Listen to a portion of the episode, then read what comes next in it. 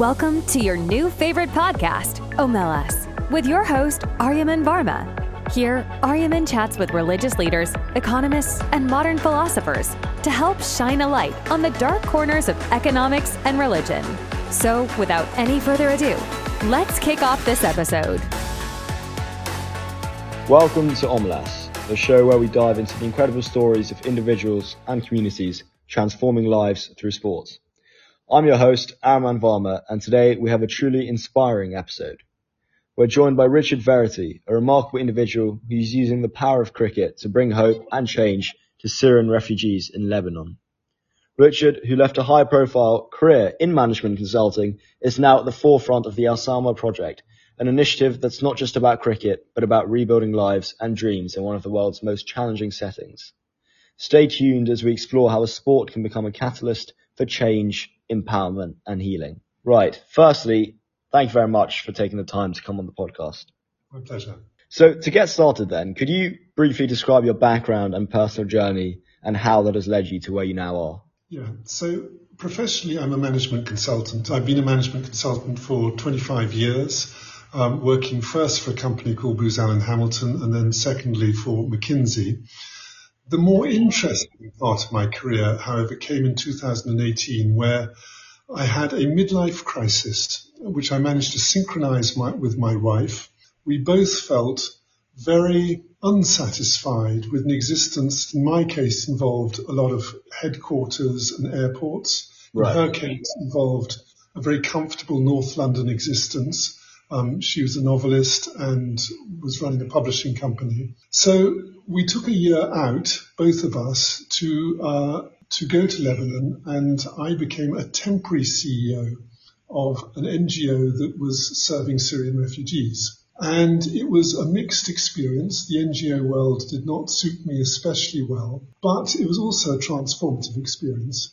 Uh, during that year, we struck up relationships with a number of Syrian uh, refugee teenagers in the Shatila camp, and I began to play cricket with them. Um, cricket being uh, the only thing I could do with these children that didn't require Arabic.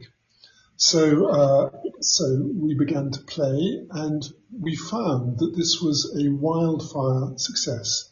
Right. Um, for any number of different reasons, but perhaps the most important reasons were, were that it was the only competitive team sport that girls could play with boys. So for girls, this was an extraordinary outlet. And in addition to that, Aryaman, and I know you're a very good cricketer, but cricket is a remarkable game for its inclusivity. Um, sure. Small or large, fast or slow, Um, good eye-hand-eye coordination or bad eye-hand coordination, there is a there is a place for you in a cricket team. And so we could integrate any number of different types of children and and then the game has its own appeal. I mean, it's just terrifically exciting, terrifically strategic. It involves lots of English words and our children began to learn some of those English words and felt very proud of themselves. So cricket was my bridge into the Syrian refugee world and their bridge out of it as well.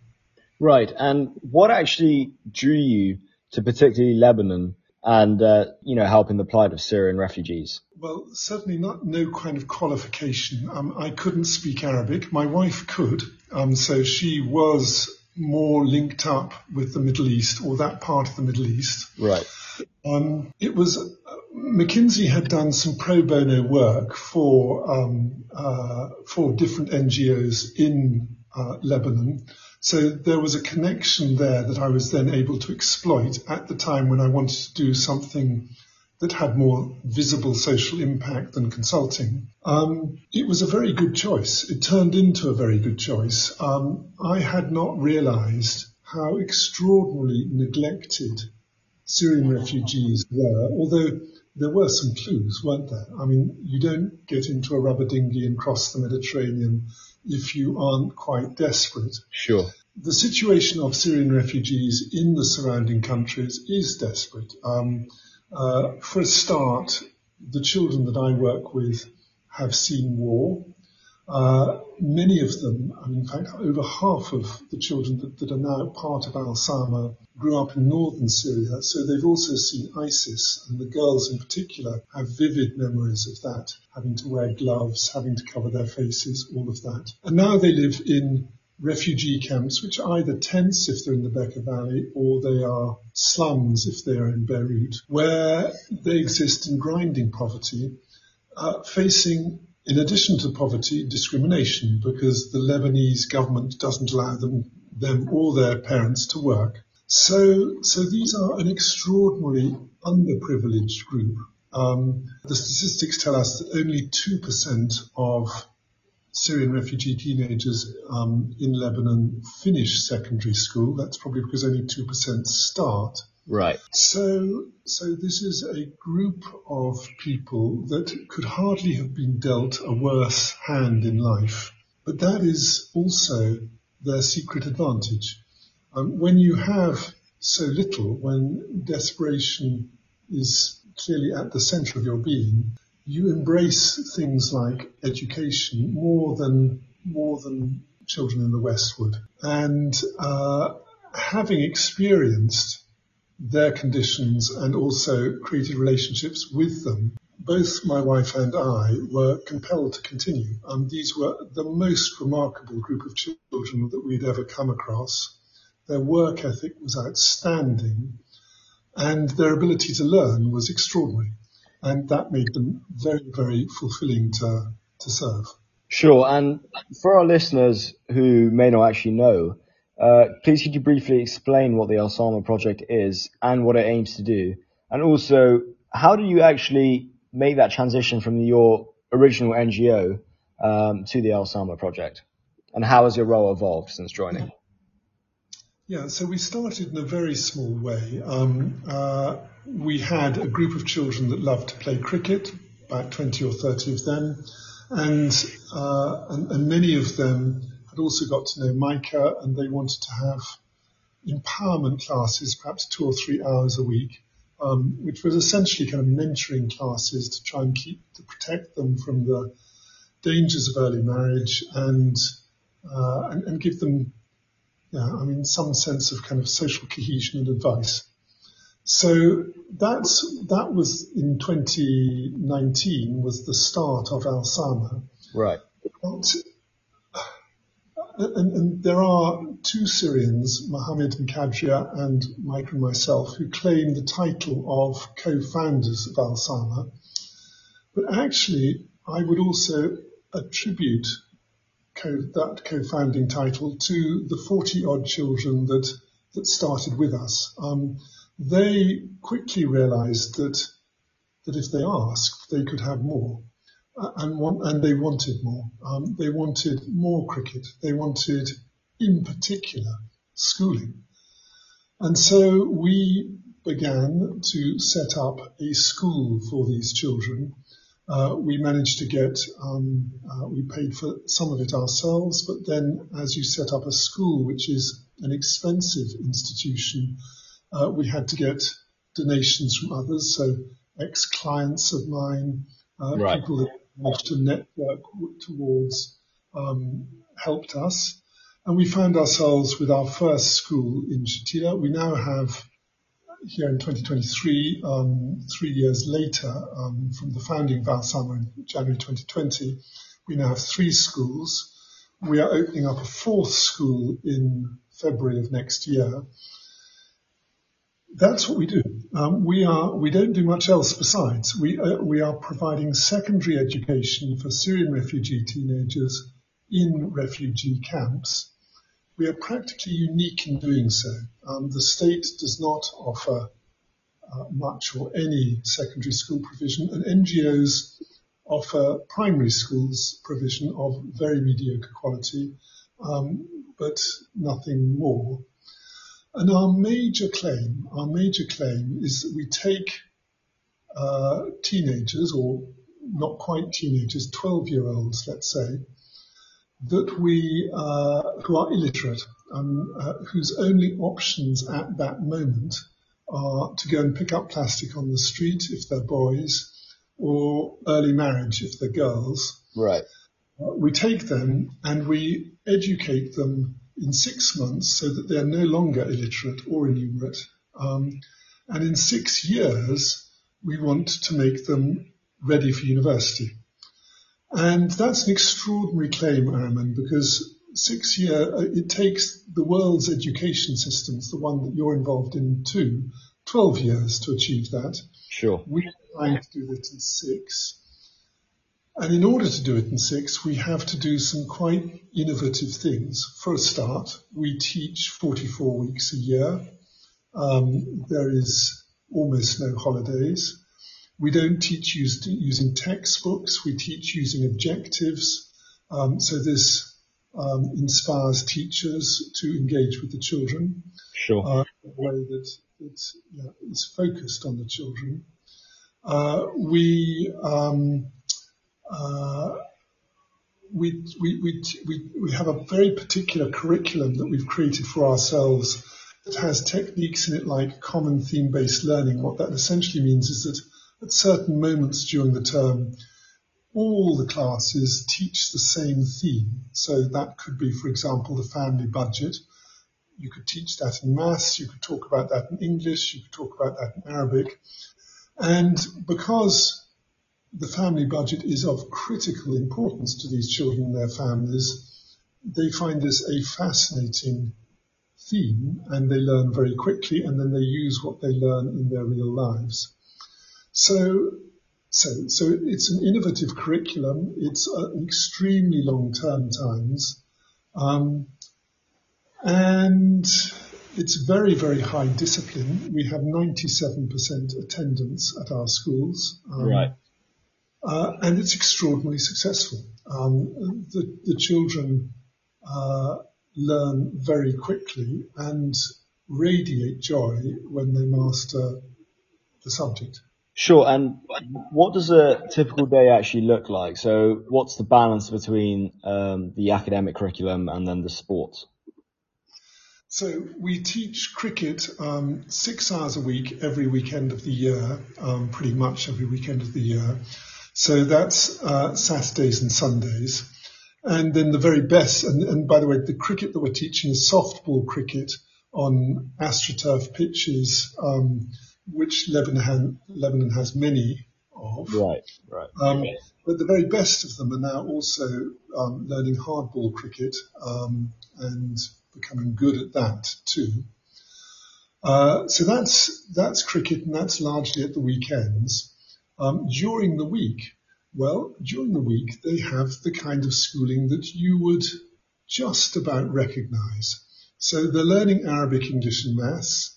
Um, uh, we have uh, a series of other subjects that we layer on top of that. So that's science, that's IT, that's yoga. Um, we also bring in interns who teach extracurricular activities. So there was a set of interns that taught chess, and that has been very successful. Right. There are intern, uh, and we are now, as of this last academic year, the one that started in September, we had a donor that was willing to sponsor music. So now we are teaching music, hopefully to the same standards and with the same expectations that we're teaching cricket. So it's a school day that starts around eight continues to three or four in the afternoon. Um, we try and make sure, by the way, Shatila and Burj Barajneh, the two refugee camps, are not stable places. They're quite volatile. So school needs to stop when darkness comes, which is around five or six. So that, that, that delimits the day. Right. And, you know, in such an amazing environment, I'm certain that you've had various memorable and enjoyable experiences. But could you just pick on one particularly impactful moment that you've experienced during your work with the Al Sama project? I mean, there's so many. I mean, uh, the moment when Afrad comes to you and says with gleaming eyes that she got up at five o'clock this morning uh, because she wanted to do extra work and um, and excel at her classes during the day. Uh, the moment we do a questionnaire and we get in the results and we find that 90%, 95% of children feel proud to belong to Al Sama. This is an institution that they, that, where they have linked their own personal identities to it. It's giving them more than an education. It's giving them a, a sense of pride. Um, the, I mean, the, the moment when, um, yeah, when, when, when they, when they win a cricket match, um, and th- these cricket matches that we have um, uh, frequently, but there's also a moment, two moments during the year when we when we run championships. What is now 50 teams of cricket. Oh right, um, amazing. Because yeah, we may teach. Uh, we, we, we, we, teach cricket in the Bekaa Valley where we have no school. Um, uh, the, the moment when um, when the matches are going on, and it's like it's like Anfield. It's the, the, there's a cheering, crowds cheering uh, as the cricket matches comes to an end, and then the elation when one side has won. Uh, these are astonishing moments, and uh, and let me tell you, I mean, I have spent 25 years in consulting, claiming that we are transforming organisations and transforming lives. And up to a point, we did in our very best projects, but it's nothing like this. Right. here we are properly transforming lives, changing lives, uh, lives that had very little hope and very little expectation to lives that are full of joy and, and, and have lots of hope and expectation. It's, it's easily the most fulfilling thing I've ever done. Sure. And um, on a more personal note, have you actually been able to pick up any Arabic? ايه انا بحكي عربي يعني شوي شوي يعني اللغة العربية صعب كتير and I won't go on because I suspect that would bore your listeners but actually found that, that yes if I was going to do this seriously I needed to learn Arabic if I'd known how hard the language was going to be I'm not sure I would have started but here I am four years on and I have Arabic classes every single day uh, because that's what it takes in order to be even somewhat fluent, and I'm far from that.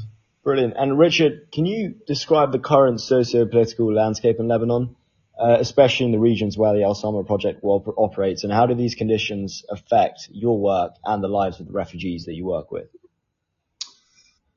Well, so Lebanon is in the throes of a financial crisis. Um, uh, so it's it, it, it's uh, it's suffering from inflation worse than the Weimar Republic. Um, so people have lost the value of their savings. So this is Lebanese just as much as the refugees. It's an, a, a, a country rendered unstable by the number of refugees. So one in three people in Lebanon is a refugee. Sure. Uh, it's um, it was left behind by the French colonial administration a sectarian government. So um, uh, different sects control by the constitution different parts of the government. So the president is a Christian, the um, prime minister is a Muslim, and so on. That has uh, that has uh, handicapped the, the, the country um, and, and, made good, good, governance very, very difficult uh, and, and, corruption rife. And then in addition to all of that, uh, you have at least one of the sects, the Shias, now being um, uh, supported by Iran uh, through Hezbollah, so you have a kind of, and this has happened before in, in Lebanon's history with the Palestinians, but now you have uh, Hezbollah as a kind of state within a state, fully armed and trading missiles with Israel as Israel as we speak.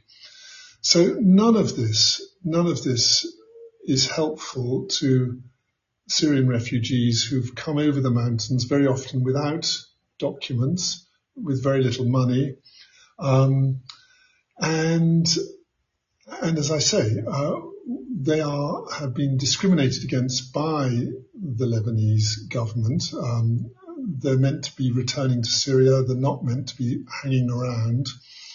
They can't return to Syria. They are hanging around and living in a state of great poverty. Uh, there, that's I, I think a, a sketch of, of Lebanon as we speak. It's also, I should quickly say, a beautiful country with very sophisticated people who speak um, many languages. It could easily be the Netherlands of the Middle East, um, but it isn't. Instead, it's a chaotic um, country, very difficult to live in at the moment. Of course. And um, what measures does the Al Sama project take to ensure the safety and security of the participants and the staff?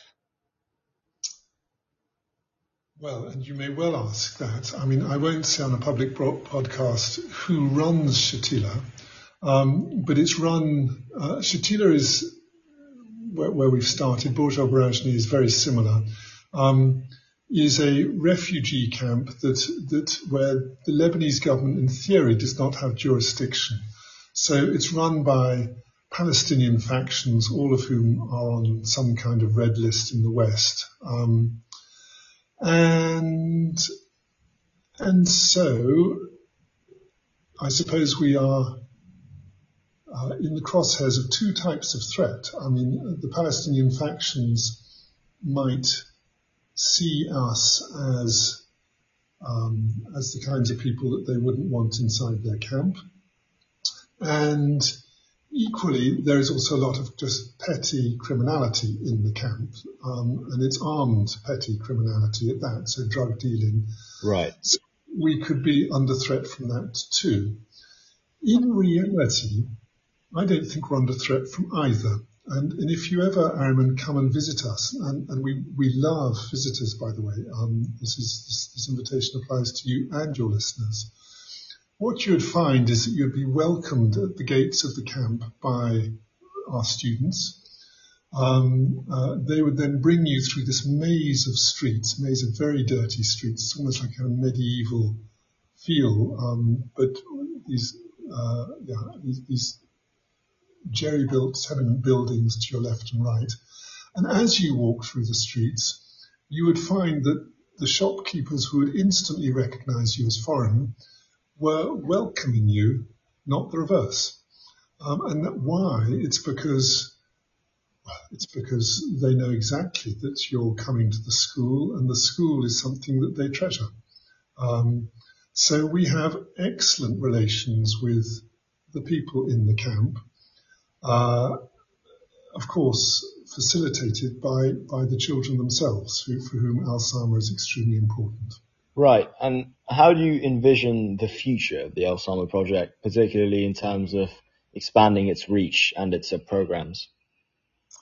Yeah, well, so we're certainly not going to expand its programs much. I mean, we are in the business of creating these small secondary schools. Each secondary school is about 280, 220 children. That's all you can fit in a tenement block. And it also allows the head of the school to get to know the names of all the children. It's a bit like, if you like, an Oxford or Cambridge college. Sure. Um, everyone gets to know everyone else and, it, and a tight community is formed, which then allows the people in that community to do exceptional things and to work exceptionally hard, learn exceptionally fast. So we have now modularized these schools. We have four now. We want to have nine by 2027. Every single school depends on a donor. And what I'm now trying to do is to make sure that that that we can sustain that very ambitious plan why wouldn't we just stay at four schools and count ourselves lucky? Well, one reason for that is that we have at the moment a waiting list of 2,760 children right. who have no school to go to. So we can't feel complacent. We can't feel happy with this current situation. We have to grow. Uh, and we can, yeah, we, we know how to do it, but, but the funding is always a challenge. We've as yet not lost a funder because those that have come close to us like what they see. Um, and we support everything we do with a great deal of data as well, so that we prove what we what we're doing. I would love at some stage or other to have not just four schools, not just even nine schools, but but many many schools following the same formula. Um, we could um, imagine ourselves becoming even a kind of franchise operation, right. one in which teach others how to teach Syrian refugees or, or simply refugees. And that's the way we would extend our reach. But we're far from that at the moment. Um, and yeah, we are concentrated on the near term where we would love a few more schools and to reduce that waiting list. Sure. And are there any misconceptions about the refugee crisis that you think are important to address based on your extensive experiences?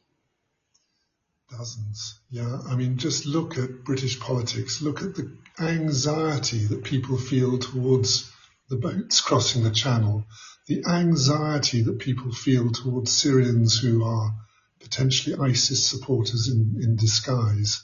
Right. Um, uh, the more general anxiety, often hostility that people feel towards Muslims. Um, the, these are these are the realities of, of, of, people who have never met an Al-Sama child. Um, there's something quite extraordinary that does happen to our visitors, and of course the visitors are self-selecting and they're, they're very unlikely to be prejudiced. They're much more likely to be people with good hearts wanting to do good. Sure.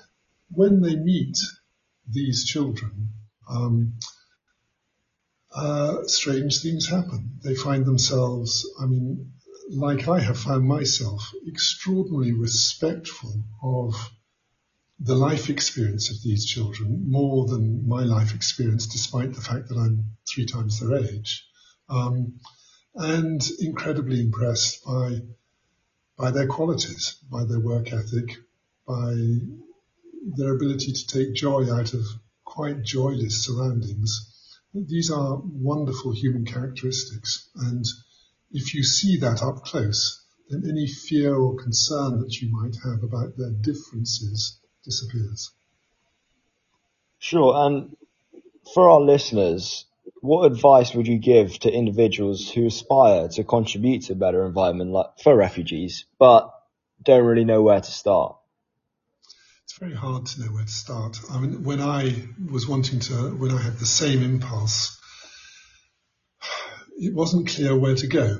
Um, you can always go and work for an INGO, Save the Children, say, or an Oxfam, but you're likely to end up in an office in in, in a big, city in, in, in Britain um, uh, doing back office work, and that's not quite what what most people wanted to do.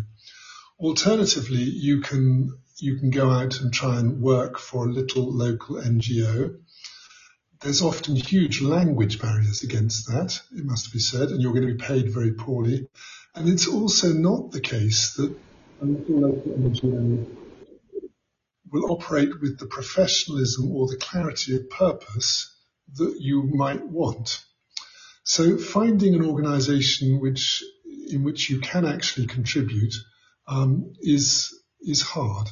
Um, now, I'd offer Al-Sama up as one of those. We have um, an internship program, which is now quite competitive. I mean, you have to do get through case studies and interviews, but um, we we love to have um, foreign interns come and join us. They fulfill roles in the headquarters, uh, which are important roles, the creating of policies, the dealing with donors, but they also, uh, all the interns are obliged to run some kind of project with the children, teaching English or teaching something else, and that's where they get their, their fulfillment. So Al-Sama was a place to stop, a place to go. Um, there must be other Al-Samas in the world, but I must say I'm not quite sure I know where to find them. Amazing. Thank you for tuning in to today's episode of Omelas with our guest, Richard Verity. It's been an enlightening conversation about the transformative power of sports and the incredible impact of the Al Sama project in the lives of Syrian refugees. To our listeners, we hope this story inspires you as much as it inspired us. I'm most certainly touched by this project and would love to come and visit. And if you're moved by the Al Sama project and want to learn more or support their cause, please feel free to visit their website. Remember, every small action can make a big difference. Thanks so much for listening to this episode of the Omelas Podcast. If you're enjoying the show, please feel free to rate, subscribe, and leave a review wherever you listen to your podcasts. That helps others find the show, and we greatly appreciate it. Once again, thank you for listening, and we'll catch you in the next episode.